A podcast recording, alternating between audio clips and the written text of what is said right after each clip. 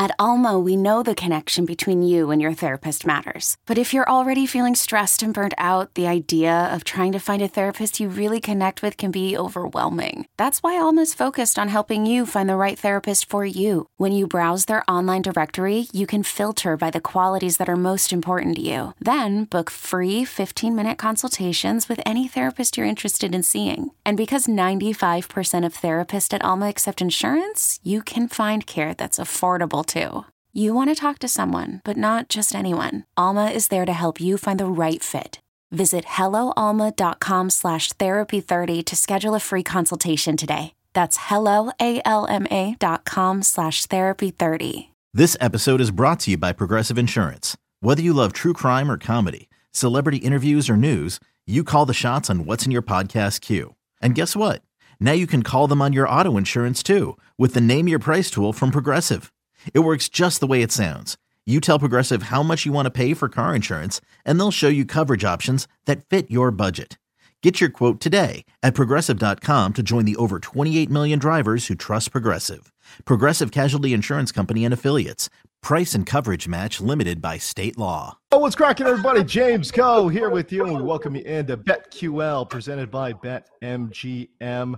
Uh, again, uh, not the Joes here with you. And if it's for, for the first time you're listening to my voice, it would not be um, a surprise because it's my first time on the show. But joined alongside by Sean Levine out there in Kansas City. Sean, how are you doing this morning, man? People out there had Dalton Schultz prop bet not only scoring one touchdown, but scoring two touchdowns in last night's game. Not me, and probably not many. Yeah, no, absolutely. You're right. Uh, but boy, you talk about shooting the moon here, man. Just threaten that needle. Uh, Dallas covers 13 and a half, Sean, but somehow, some way comes in on the under of 40 and a half. That's tough to do.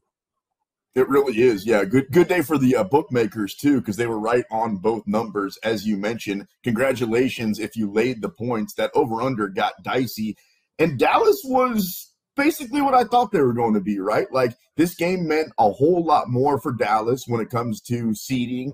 In theory, they could still end up with that number one seed and win the division. I think that that's basically out the door, but they're still playing for a whole lot more, at least as of last night, than the Titans were. We all know the scenario at this point that the Titans rested Derrick Henry going into the game and that they're just waiting mm-hmm. for Jacksonville next week. My question to you is do you think Josh Dobbs did enough for the Tennessee Titans? Because that was kind of on the job training, right? He was kind of showing off his skills to see if he should be the guy next week in what is a pseudo playoff game versus the Jags. Did you see enough from him?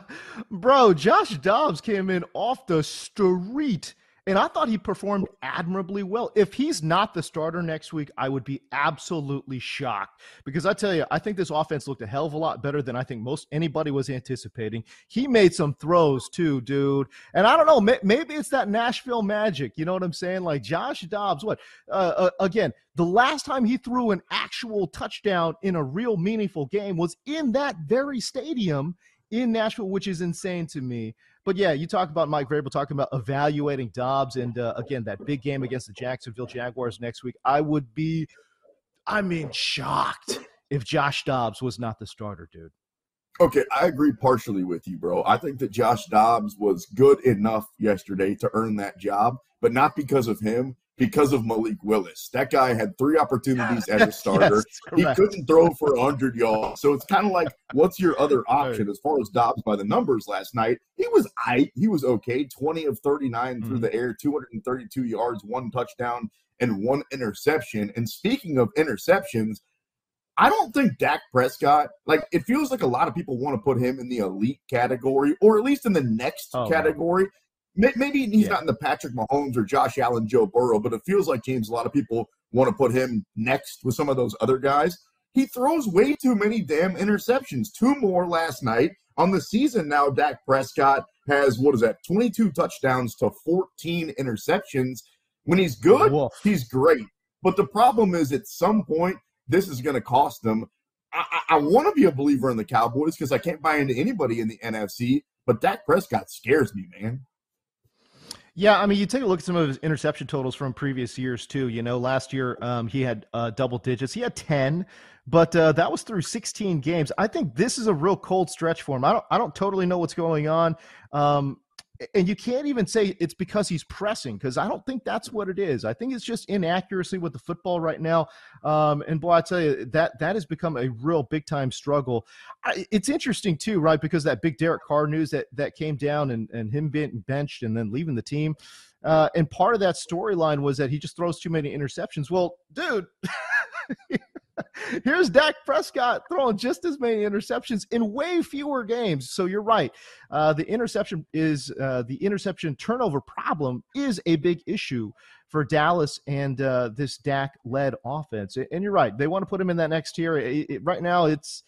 I don't think he's in that next tier. You know, I, right now he's playing like a very league average quarterback, and I, I know a lot, a lot of folks, Dak Prescott, you know, uh, homers. They don't want to hear that right now, right? But it's true. He is this dude is playing like a league average quarterback right now.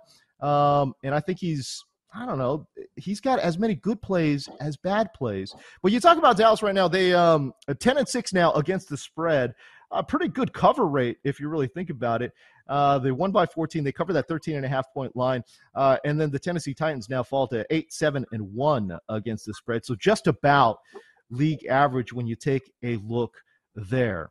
Um, should we move on to college football, man? We had a college football game, bowl games last night. Sean, what you think? Yeah, yeah, we did. We had all kinds of bowl action, and it continues later on today. Last night, uh, Minnesota ended up beating Syracuse 28 to 20. That ended up being an over at 44 and a half. Florida State, man, you want to talk about playing the overs and being nervous and then eventually going, ah, 32 points in the fourth exactly. quarter, Florida State versus Jeez. Oklahoma yesterday. Eventually, Florida State won, but did not cover. And then in the nightcap, it was Washington over Texas, 27 to 20. Texas laid uh, and finished the season eight and a half games. And I was thinking this to myself: At what mm-hmm. point do we have real expectations for Texas football? Because don't forget, in a couple of years, they're about to head over to the SEC with Oklahoma.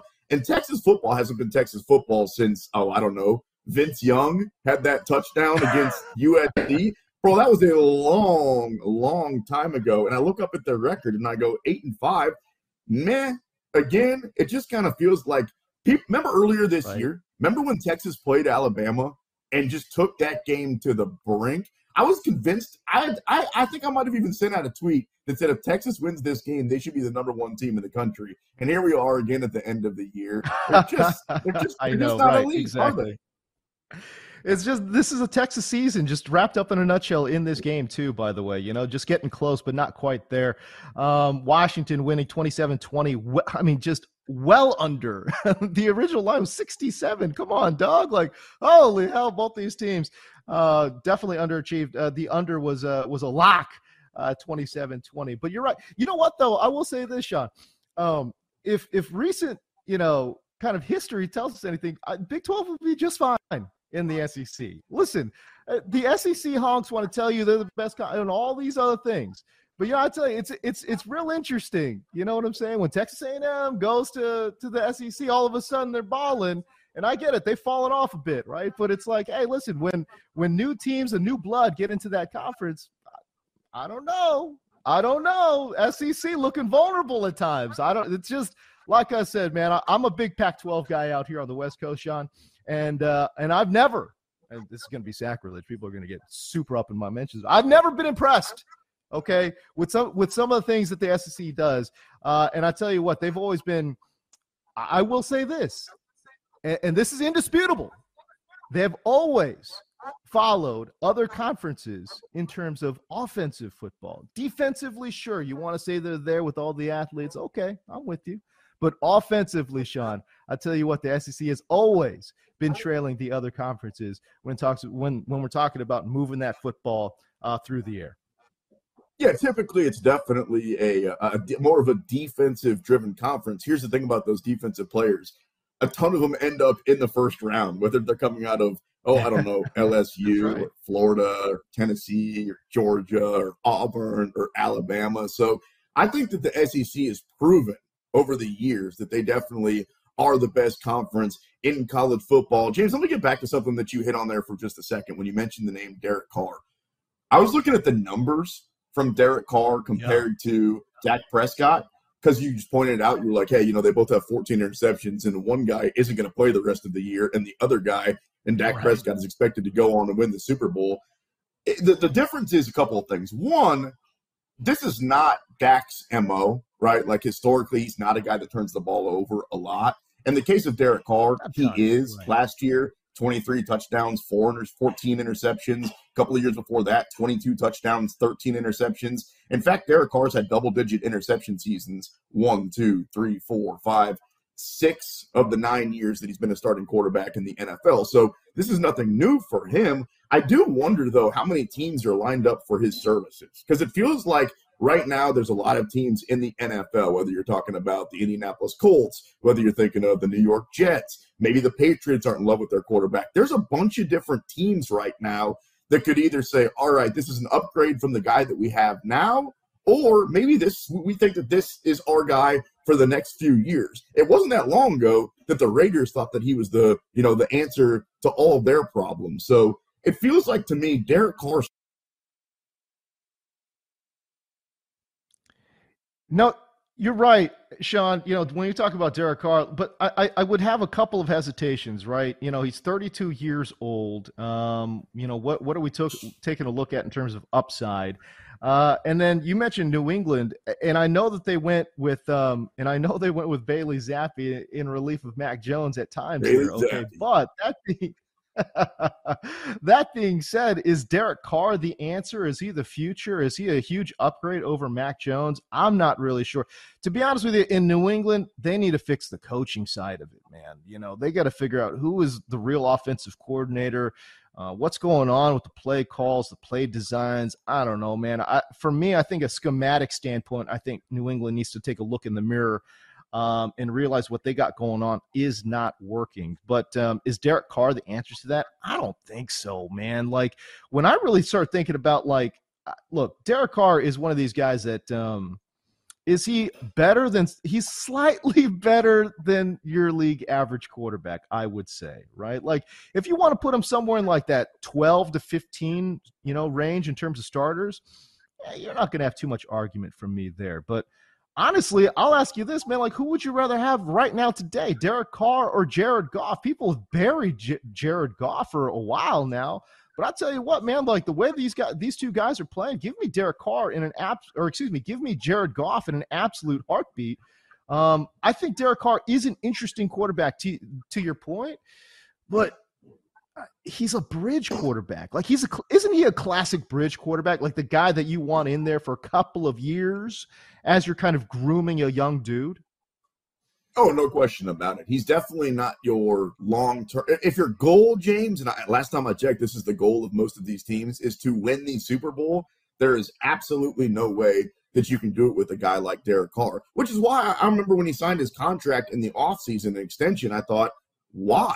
Like he's he's he's everything that you're describing. He's a middle of the road average quarterback. And are there ways to right. win a Super Bowl with a quarterback like that?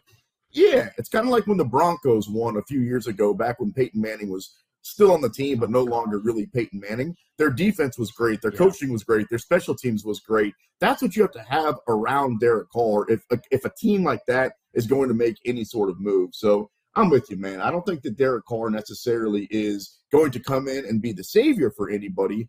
That being said, there's a team that I kind of described that is like that, and that's the Indianapolis Colts. Now, I don't, I don't know exactly what the Colts plan is short term. no, don't do it, Sean. Don't do it. Don't do it, Sean. Not you, the Colts. listen, listen, listen. I get it. He's kind of the same guy as Carson Wentz and Matt Ryan and yeah, all these other dudes that we've seen right. before. I think he's a, a slight, James, slight upgrade from those guys with a little bit more gas left in the tank. If I'm Indy and I'm and I'm Vegas, I'm trying to work something out, man. If I'm Derek Carr, I'm booking a plane ticket out there and I'm starting to talk to some people. That's where I want to play because you ain't playing in Vegas anymore. They decided not only are no, you not going to play the last two games, they mutually agreed. If you haven't heard the news yesterday, that he was going to go ahead and just step away from the team. So yeah, Derek Carr not going to be a distraction because he's not even going to be in the stadium for the last couple of Raiders games. It's kind of crazy how uh, how this is going down for the Raiders because if you remember last year, all the Jon Gruden stuff, right? They end up hiring Rich Bisaccia, or at least intern. He did a pretty good job. He got that team to the playoffs, and they had all the other stuff to deal with too as the season went along. Not to mention the the Damon Arnette waving around the automatic gun, and you got the the, the whole Henry Rugg situation. Feels like the Raiders kind of got it together. They were a playoff team last year. They pushed the Cincinnati Bengals in the first round of the playoffs. And then they decided in the offseason, nah, we're going to go out there and break things up. We're going to add this guy. We're going to get a new coach. And it just, it hasn't worked out. Heading into the season, they were seven to one to win the division and 16 to one to go to the Super Bowl coming out of the AFC. So it's not like Vegas wow. was supposed to be terrible. And this thing just turned out to be absolutely awful. So we'll see what they do going forward, man, because they got a lot of decisions to make. And it's not just a quarterback. I mean, this is the thing. If they get a great quarterback, um, if they could get, I, I, don't know, what does Tom Brady got left in the tank? But let's say there's a Josh McDaniels Tom Brady reunion, man. You know, I'll tell you what, Davante Adams, Hunter Renfrow, and Darren Waller, if these guys can stay healthy, that's a pretty good pass catching unit, which is why, speaking of what you were talking about, that is why Vegas had some odds going and winning the division, winning the Super Bowl, because their pass catchers – look pretty darn good, man. But listen, that's a conversation for another time. I think it's very, very interesting. But when we come back, man, we're going to dive deep into the NFL. BetQL Daily presented by BetMGM. NFL lineups coming up next. Okay, picture this. It's Friday afternoon when a thought hits you.